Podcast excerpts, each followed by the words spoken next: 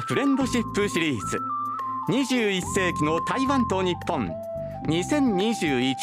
日本台湾友情年。皆様いかがお過ごしでしょうか？台湾大好きアナウンサーの山本直也です。日本と台湾の交流をテーマにお送りしてまいりました。21世紀の台湾と日本も2000年の放送開始からなんと21年。え今年もですね日本と台湾の友好についてさまざまな角度からお届けしてまいります。えそして当番組のコメンテーターはこの方です。大家好，皆さんこんにちは。池田リリーです。リリーさん今日もよろしくお願いします。よろしくお願いいたします。さあ前回は初回だったんですが、はい。リリーさんの周りの反応どうだったですか？でも友達もあの聞いてくれて、でもカミカミの感じが新人らしくていいという感想をもらいました。えそんなにカミカミじゃなかったと思うんですけどい。やもうね本当緊張しまくりで、今日もちょっと緊張してるんですけど、よろしくお願いいたします。じゃあもう少しリラックスしてリラックスして。ねいきましょうかね。はい。はい、45分間よろしくお願いします、はいえーそして番組恒例のお楽しみプレゼントもございますので、えーリスナーの皆様も最後までお付き合いよろしくお願いいたします。この番組は台北中日経済文化代表所公益財団法人日本台湾交流協会台湾観光局の講演でお送りいたします台湾日本仲良しカメラカメラえーさて、えー前回初回の放送をお聞きになった方からね早速メッセージをいただいているのでご紹介したいと思います、はい。えー香川県高松市の鉄太郎さんからのメッセージです。ありがとうございます。高松市と台湾の交流の深さも大西市長の話で初めて知りました。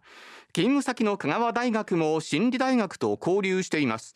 私自身も台湾に行きたいと思いました。コメンテーターのリリーさん素敵でした。というこのようなメッセージです。ありがとうございます。実は鉄太郎先生ですねえ。あの香川大学の経済学部の先生なんですよ。でで香川県本当に大好きな県で、ええ台湾との交流もとても密にやられている、うんあの素敵な場所なのでぜひまたコロナが明けたら遊びに行きたいと思います。そうですね、あの全国各地でこういったねあの大学の交流っていうのはあー増えてきていますし日本と台湾の若者の皆さんの交流もですねどんどん盛んになっていると思うんですが、はいあのリリーさんご自身は、えー日本と台湾両方の学生生活を送られてるんですよね。そうなんですよ。私実は大学2年まで台湾にいて、はいでちょうどその時 SARS だったんですよね。うんで今のコロナのようなそうやって、まあ、なかなか大学に行けるあの時期ではなかったっていうことで日本に戻って編入を受けてもう一度その大阪で大学生活をやり直したっていうそういったバックグラウンドを持っています。はい、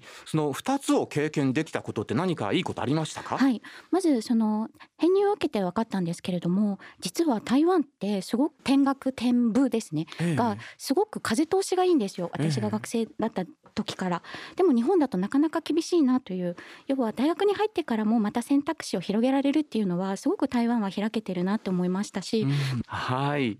えー、いろいろと日本にいては気づかないあるいは台湾にいても気づかないということがですね留学によっていろいろとこう知ることができるというメリットもあるかと思うんですが、まあそういった意味でその留学をされる方日本と台湾の交流もどんどん広がっていっています、えーそこで今回はですね、えーそういった留学さらには修学旅行を通じましてね若い方たちの交流そしてその交流のこれからについて考えてみたいと思います。えーそれではお客様をご紹介いたしましょう本日は修学旅行や留学を応援されているその道のエキスパートでいらっしゃいます。大妻女子大学比較文化学部准教授で S ネット台湾共同代表の赤松美和子さんにお越しいただいています。えーそれでは赤松先生どうぞよろしくお願いいたします。よろしくお願いします。よろしくお願いいたします。さあ早速伺いたいのはですね、はい。あの S ネット台湾でははい。どういうふうな活動をされてるんでしょうか、あそうですね。まあ S ネット台湾っていうのは実は正式名称は日本台湾修学旅行支援研究者ネットワークと言います。でその英語の頭文字を取って S ネット台湾って言ってるんですけれども、はいでコロナ以前はまあ台湾はもう旅行先としても大人気ですが、まあ修学旅行先としてもすごく人気がありました。で高校生って一学年だいたい何人ぐらいいると思いますか？一学年はい三十人ぐらいですか？あいえいえいえ全国のあ全国全日本のはいわあああ、いやーいくらぐらいですかね？え 何万人ですね。はい100万人です。そんなに。はいでその100万人のうち大体その2018年のデータではそのうち17万人近くが海外の修学旅行に行ってたんですね。そんなにもう行ってるんですね。はいええでそのうち台湾に行っているのがあの大体5万7千人ぐらいだったんです。はい。なので3分の1以上があの海外に行っている学生のうちです、あええあの生徒のうちですね台湾に行っているという、はい、統計になりました。それはかなりのパーセンテージですね。そうなんですでも一方ですね、まあ、残念なことに高校の歴史では台湾を学ぶ機会がほとんどないんですうね。んで例えばあの高校で一番採用されている日本史の教科書というのは山川出版の小説日本史 B というものなんですが、はい。まあ本文に台湾が登場するのはわずか7箇所だけだったんですね。中にはまあさらに出てきますけれども、えまあ、今後あの2022年に学習指導要領は改定されますので、まあ、歴史総合というものができるので、まあ、ちょっと状況変わるかもしれませんが現状ではやっぱり教科書にそれだけ少ないと高校の先生たちもですねなかなかそのお忙しい中教科書にあまり出てこない台湾について事前学習まではな手が回らないんじゃないかと思ったんですね。ええ。はいでせっかくなんか多くの高校生にとっては初めての海外修学旅行ですし海外旅行ですしねいろいろなことが学べるチャンスなのに、まあ、結果として例えば人気の観光スポットですとかバスで移動しやすいコースを回るだけになってしまってで台湾のことほとんど知らずに行ってしまうのはあまりにもったいないっていうことをちょうど2018年の3月にあの研究者仲間の一橋大学の高育女さんそれから帝京大学の山崎直也さんと偶然お二人から私は伺いましてこれはもう3人で何かしないといけないんじゃないかということで研究者としてお手伝いできることがあるんではないかと思って2018年の9月にですね3人で立ち上げたんです。でまあ、実際の活動としては、まあ、日本台湾学会に所属する研究者の皆さんをはじめいろんな方があの応援してくださっているんですけれども例えばですね、えっと、あの高校にその事前学習のために講師を派遣したりですとかあとはまあどういうプランを作ったらいいのかという高校の先生や旅行会社の方の相談をお伺いしたりですねあとはですね最近はまあオンライン教材も、はい、作っています。うん実は私の妹が台湾でその通訳ガイドをやってるんですけど、あの本当にあの卒業旅行修学旅行のシーズンでうちの妹も何回かその学生さんのアテンドやお手伝いをしているんですけど、うん先生がおっしゃったようにもうあの旅行会社ができるのって安全の確保だけがで精一杯なんですよね。はいでそのプランまではなかなかその旅行会社ではカバーできないっていうところは結構もどかしいっていうのも妹から話を聞いたことあります。うんなるほどはい。じゃあそういったあの資料作りから何から、はいそういったサポートを、えー、エスネットさんでは行っているわけですか？そうですね。はい。あのもちろん希望されたあの、うん。はい高校旅旅行会社さんですけれども、はい、いえ。ー準備にはどれくらいかかるものなんですか？やもうその時々によりますね。私たちも初めてのことで、ええ大学生に教えるのはとても慣れているんですけれども、高校生にどうやって教えたらいいのかですとか、うんでオンライン教材一つにとりましてもどうやって作ったらいいのかということでもう試行錯誤をあ連日しておりまして。えーでまた私たちあのお仕事もあの普通に大学教員ですから日中はその仕事してますのでいつもなんか9時から12時ぐらいにオンライン会議をしていろいろそのアイデアを出してそしてちょっとなんて言うんでしょう見本みたいなのを作ってみてまた意見を出し合ってということをやっています。うん。ただ最近はもういくつか実際に作りましたのであの高校の先生方や高校生の意見も聞いて今さらなる改良を加えている状況ですので、えーはい、慣れてきましたらだいぶ時間はちょっとはいあれなんですが最初の頃はとにかくあの時間かかりましたね。うん。え今あの山本さんの手元にあるパンフレットを見たのがこの近くにすぐある虎ノ門台湾文化センターで拝見した時に、ーえ。ーなんておしゃれなパンフレットを作っている学者の皆さんがいるんだっていうのはい。ものすごい衝撃を受けたんですよ。で、まあ、本当にあのビジュアルにすごく凝ってらっしゃって、ん。もう手に持ちたくなるようなビジュアルデザインじゃないですか山本さんこれ。あのまさに台湾を象徴しているね、はい。えーそういったデザインになっていますありねが。とうございます。で本当ウはい。ェブサイトもすごくおしゃれで読みやすくて、だから若い人たちがすっとこう何かこうこうあの難しいこともちゃんと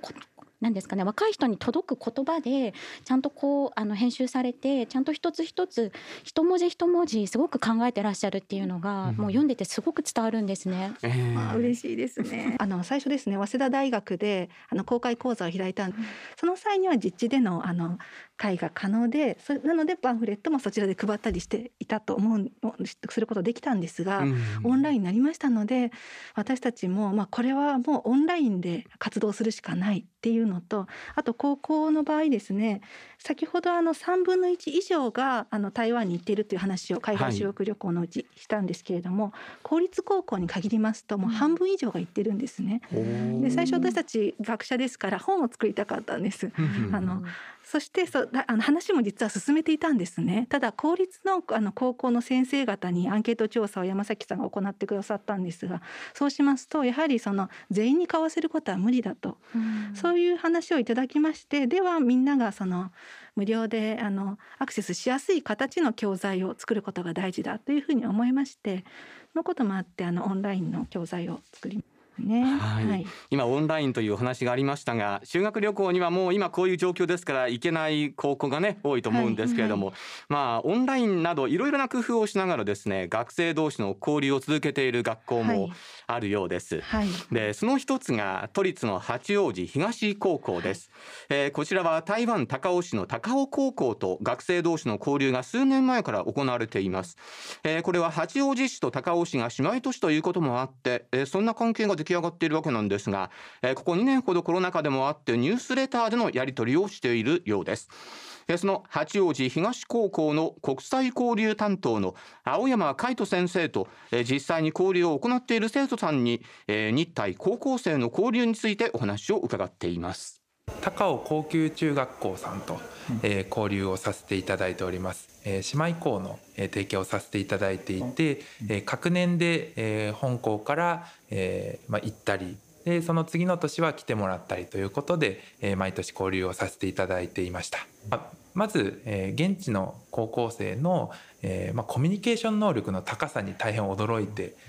いることを聞きましたであの本校としても、えー事前に中国語講座を何回かやったりしてあの準備をしたりとかあとは英語にも力を入れていたんですけれども、えー実際には、えーまあ、向こうさんのレベルが高くて、えー中国語があまり通じなかったりとかで逆に、え向こうの生徒さんの方で、え日本語が使える子たちがいてで、えその日本語とあとは英語を使って交流ができたということを聞いております。本校の中とかあとは日本の中だけではなかなかその文化の違いに触れることがえーできないと思うんですけれども実際に交流を通してあの台湾の高校生の価値観がやはり日本よりもえーこう自分を出すっていうところについてすごくあの、まあ、長けているなというふうに感じた生徒が大変多くてで実際生徒の話を見てみると、えーまあこれじゃいけないなとかあのもっと自分から話しかけなきゃなとかあのもっと深いところまで考えなきゃなっていうように感じた生徒が多かったところが大変あの良かったかなと思っております。日本以外のところと、まあ、一個でも交流できればひとまずはっていうふうには思うしてその異文化の理解が進んだりとか逆に日本の理解も進んだりとかっていうふうにあの相乗効果が高いかなと思っております。2年生の苗村亮ですもともとその台湾にあの八王子市の施設団としてまあ行ったことがあって、まあ、そこで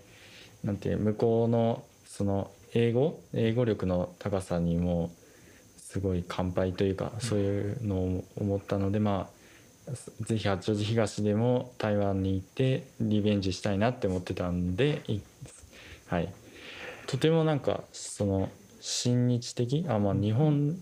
人に対してなんて日本語が普通に溢れていたりとか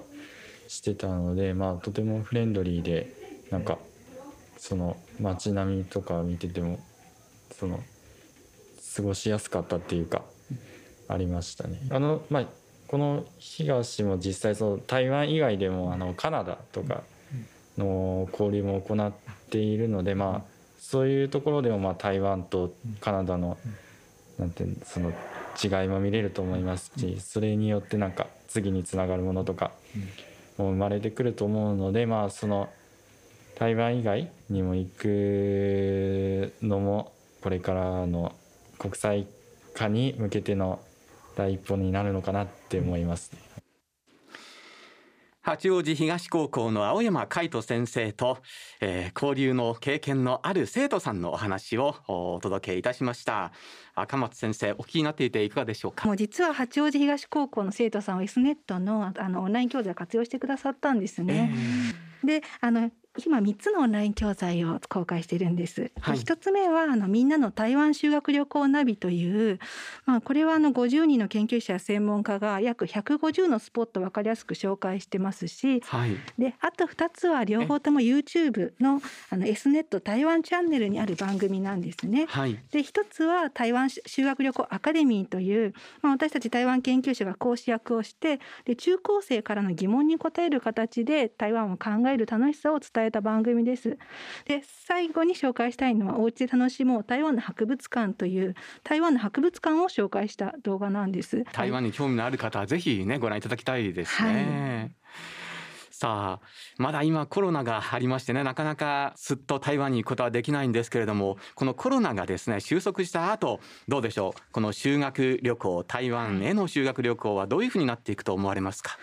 そうですね。で実はあの日本で修学旅行が始まったのは1886年なんですね。で今年で135年目なんです。そうなんです。実は私たちもそれ驚きました。えでそういうふうに考えますと、まあ、日本社会の当然は世界の当然ではないわけですが、うんまあ、修学旅行に対しても考える考え直す良い機会になったのではないかと思います。はい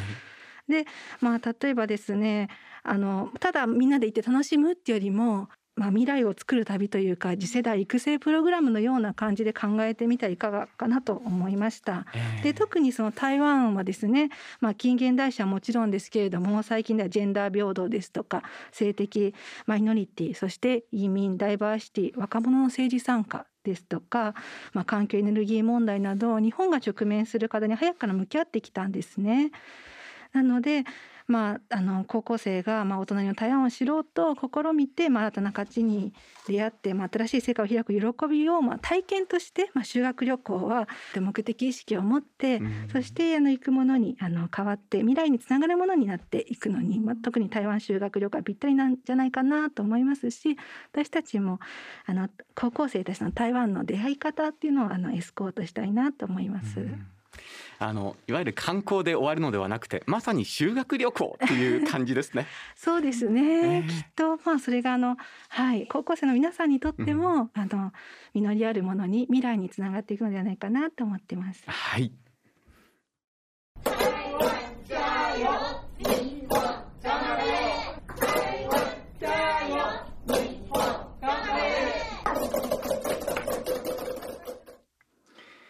さあそれでは続きまして留学。特に大学の留学についても教えていただきたいと思うんですがあの今の日本の台湾の留学生の状況っていうのはどういうふうになっているんでしょうか？そうですね、まあ、私自身は留学が専門ではないのでちょっとあの自信がないところもあるんですが、まあ、今コロナでなかなかお互い難しい状況ですけれども、まあ、それまでの状況を考えると台湾側ですね。台湾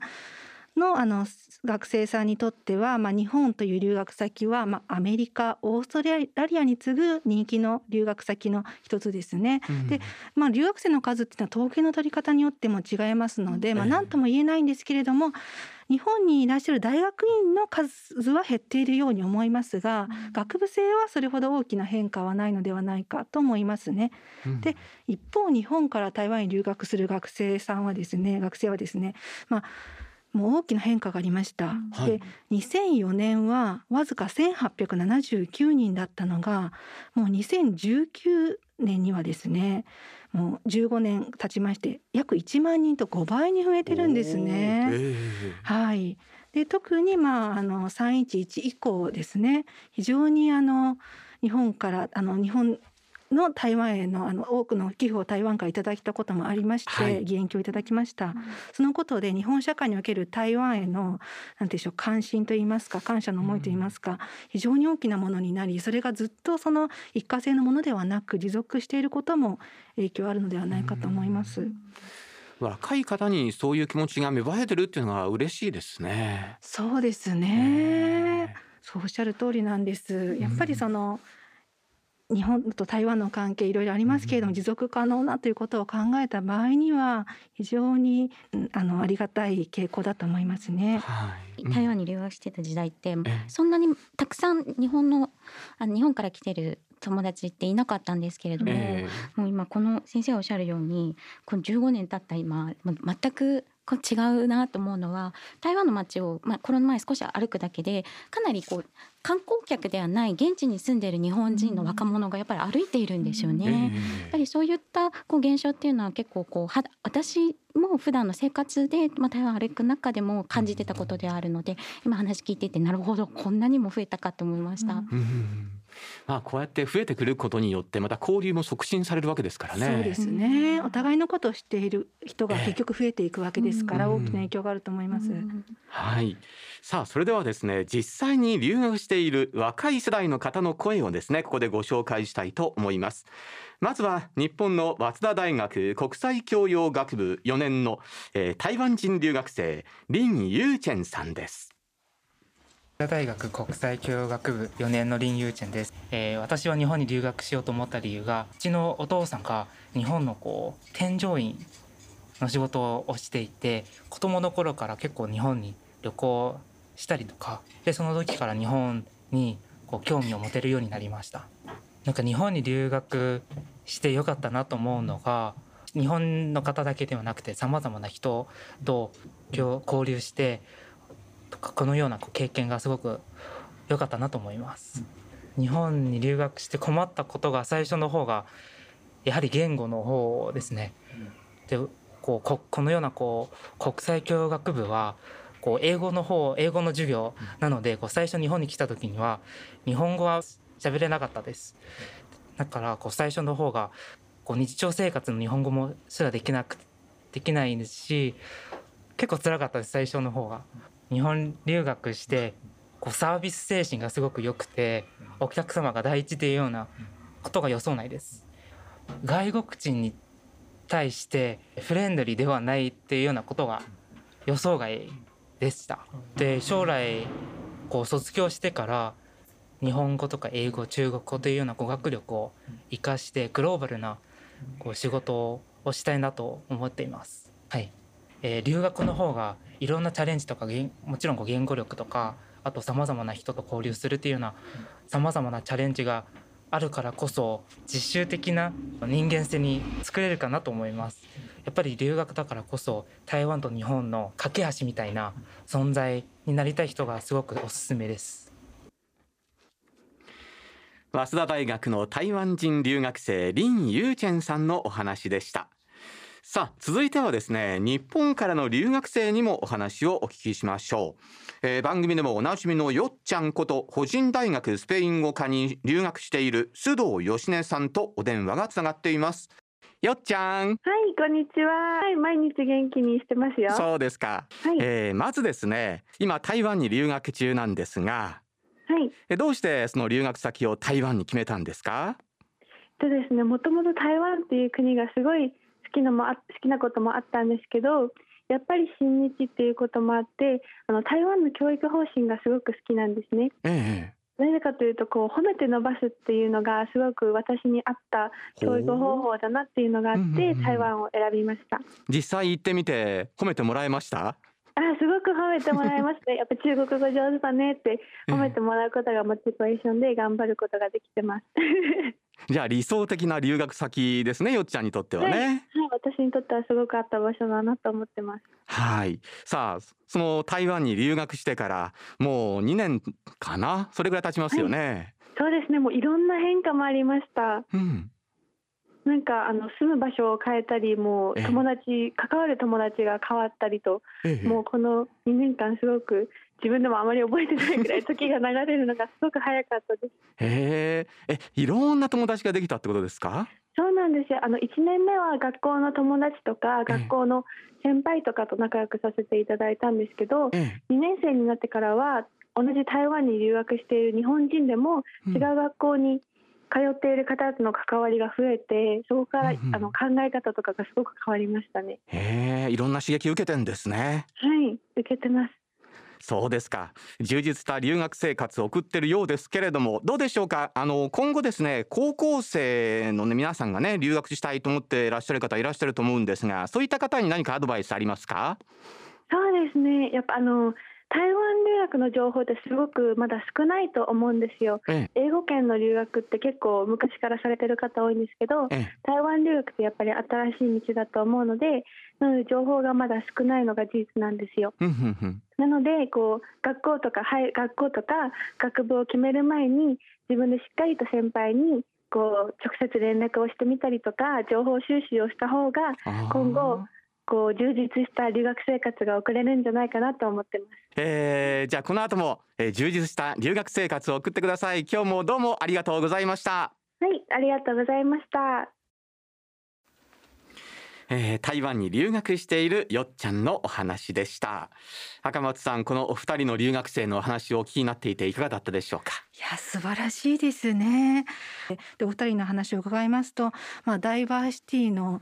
社会をあの作り上げていく生き抜くということはこういうことなのかと思いまして、えーまあ、将来あの方たちの学生時代はこうだったんですよっていうことをあのお伝えしたいなと思うほどの方々のお話でした。はいなんか将来が楽しみになる若者ですよねねえ本当眩しいです。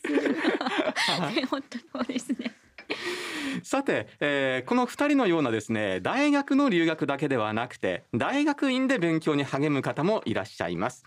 明治大学教養デザイン研究科文化領域専攻博士課程の劉イチェンさんです、えー、劉さんはですね、えー日本台湾交流協会奨学金生として来日して現在ですね語学講師や翻訳など様々なお仕事をされています。私は大学院で、えー石川啄木という、えー文学者その時代に体験していたこといかに今の状況に合わせて現代人の方としてどういうふうにあの向きあ向き合っていくべきなのかを実際に研究しています。1年間で、えー京都の同志社大学に交換留学という形で滞在したことがあります。それから、えーしばらく就職してそこそれからあの日本交流協会から奨学金をいただいて、えー合格してからまた再び東京にあの上京しました。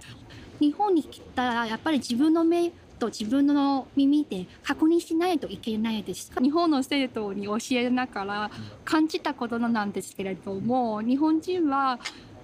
何か新しいことやったことないことに試す勇気をもうちょっと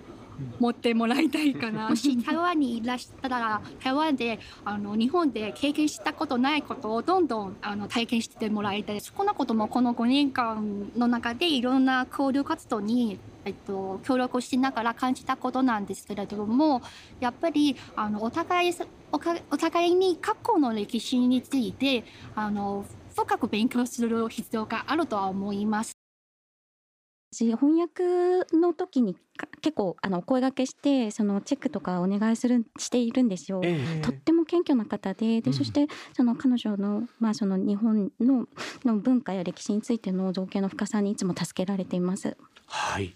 実はですねその劉さんこの番組が台湾大学の日本語科でですね公開授業をね行った時に新入生でそこにいらっしゃったんだというすごいですよね。ことでね。ね。いやーすごい縁を感じますけれどもね。この番組の歴史も感じます。あありがとうございます。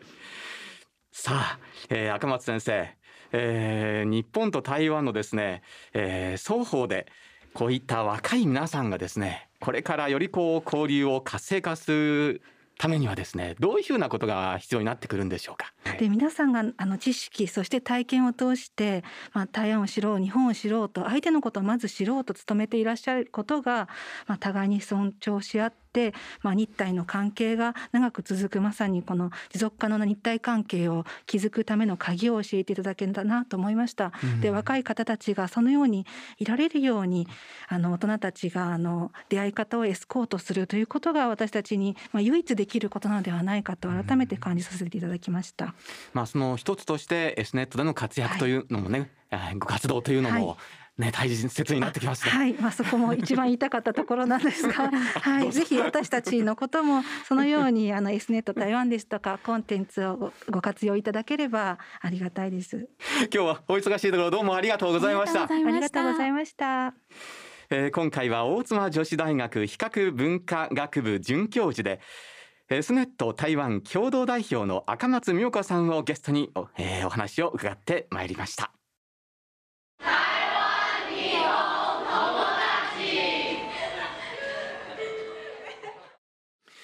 さあ続きましては台湾ロスを癒していただくコーナーです、えー前回はですね下北沢のルーローハンプラスカルチャースポットをご紹介したんですが今回はですねリリーさんに、えー台湾好きの皆さんにはもうおなじみのあの場所に行っていただきました。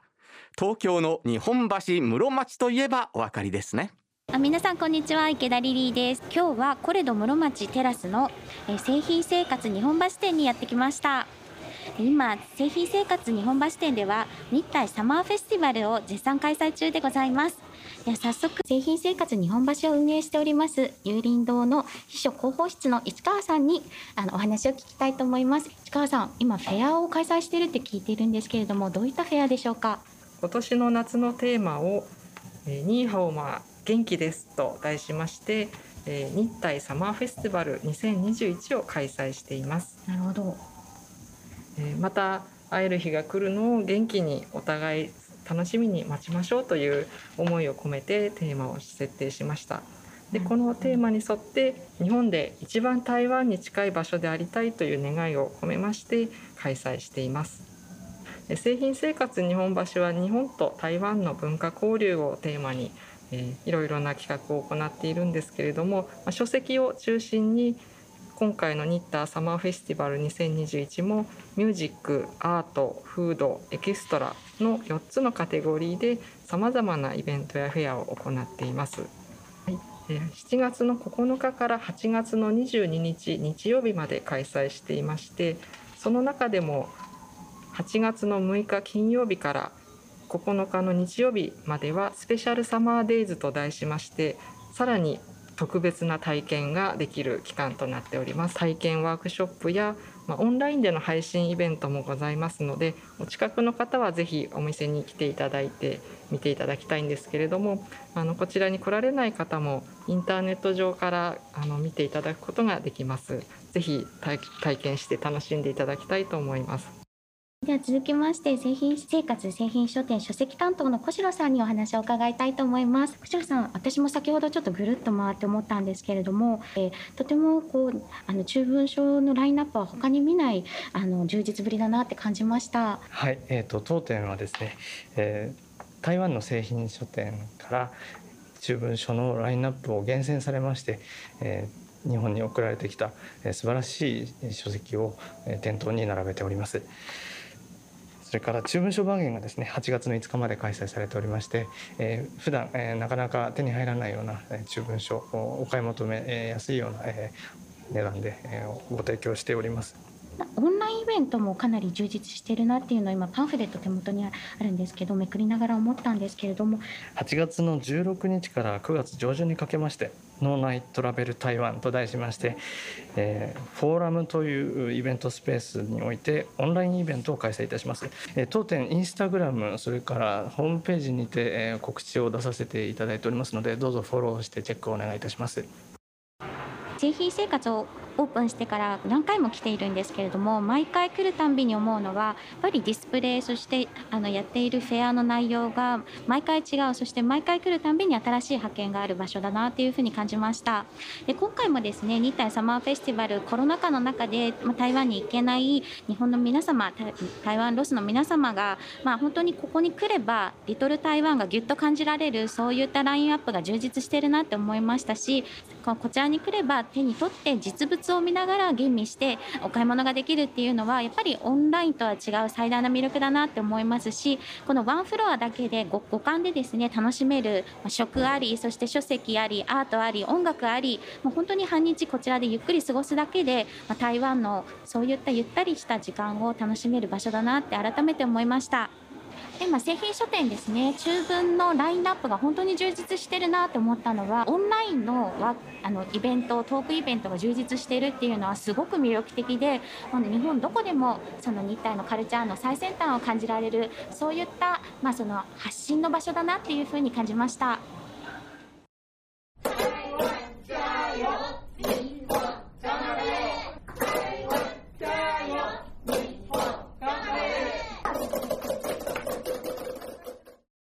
えーそろそろお別れの時間が近づいてきたんですが、えー初回の放送をお気になった皆様からですねたくさんのお便りをいただいています。一部をご紹介したいと思います。リリーさんからお願いします。それでは千葉県とことこさんのお便りを紹介いたします。一度しか行ったことがありませんが台湾の皆さんは親切です。奥深い台湾。二度目の旅へ早く行きたいです。はいぜひね二度目がね早く来るといいですけれどもね。ですね。コロナ明けて私も行きたい。湾です。えーそしてもう一通、えー兵庫県ほのぴーさんです、え2年前の春に旅行で台湾へ行きました。とにかく食べ物がすごく美味しくてまた行きたいです、えー交通機関も安全で利用しやすかったので一人旅とかもできそうだなって思いました、えーコロナが収まったら友達と旅行と計画を立てています、えーその時にいろいろ案内したいなと思っているんですけどガイドブックとかには載っていない穴場なスポットとかあったら紹介してほしいです。よろしくお願いします。という、えーこのようなお便りなんですがリリーさんなんか穴場ってありますか？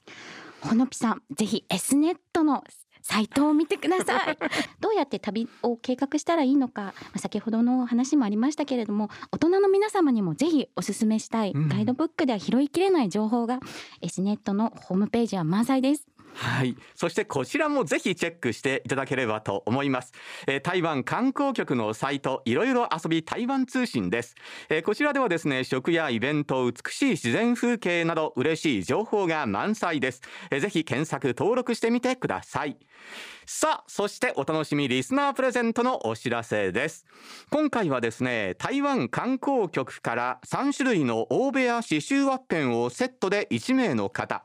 秋ボ台湾鉄道ミニ電車進化1001号を1名の方、えーそれから製品生活日本橋より、えーオリジナルポストカードを3名様。そしてですねまたまたリリーさんからもご用意いただいたんですね。はい。私からも3名様に台湾ミュージアム福袋3セットを用意いたしました。この福袋セットにはあの今日ご出演いただきました赤松先生の S ネットのパンフレットも添えてますので、はい。ぜひご応募ください。はいたくさんのご応募お待ちしております。えーご応募ははがきに住所氏名電話番号と必ず番組への感想ご希望商品名をお書きの上郵便番号105-8565ラジオ日経21世紀の台湾と日本係までお送りください。また番組のホームページからもご応募いただけます。締め切りは8月20日金曜の決心有効です、えー皆様からのたくさんのご応募お待ちしています。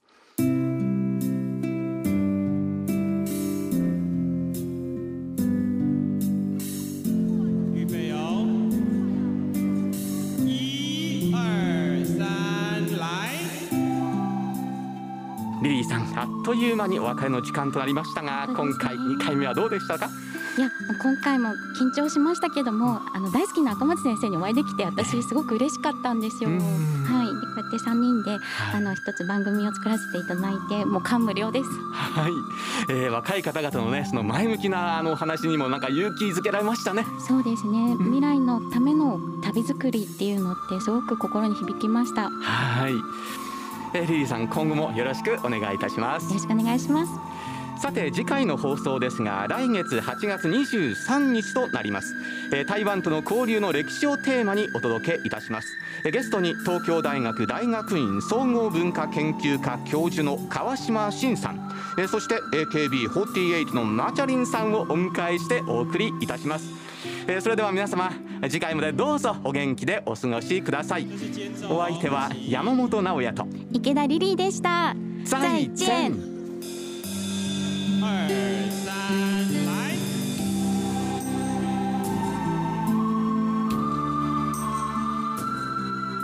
この番組は台北駐日経済文化代表所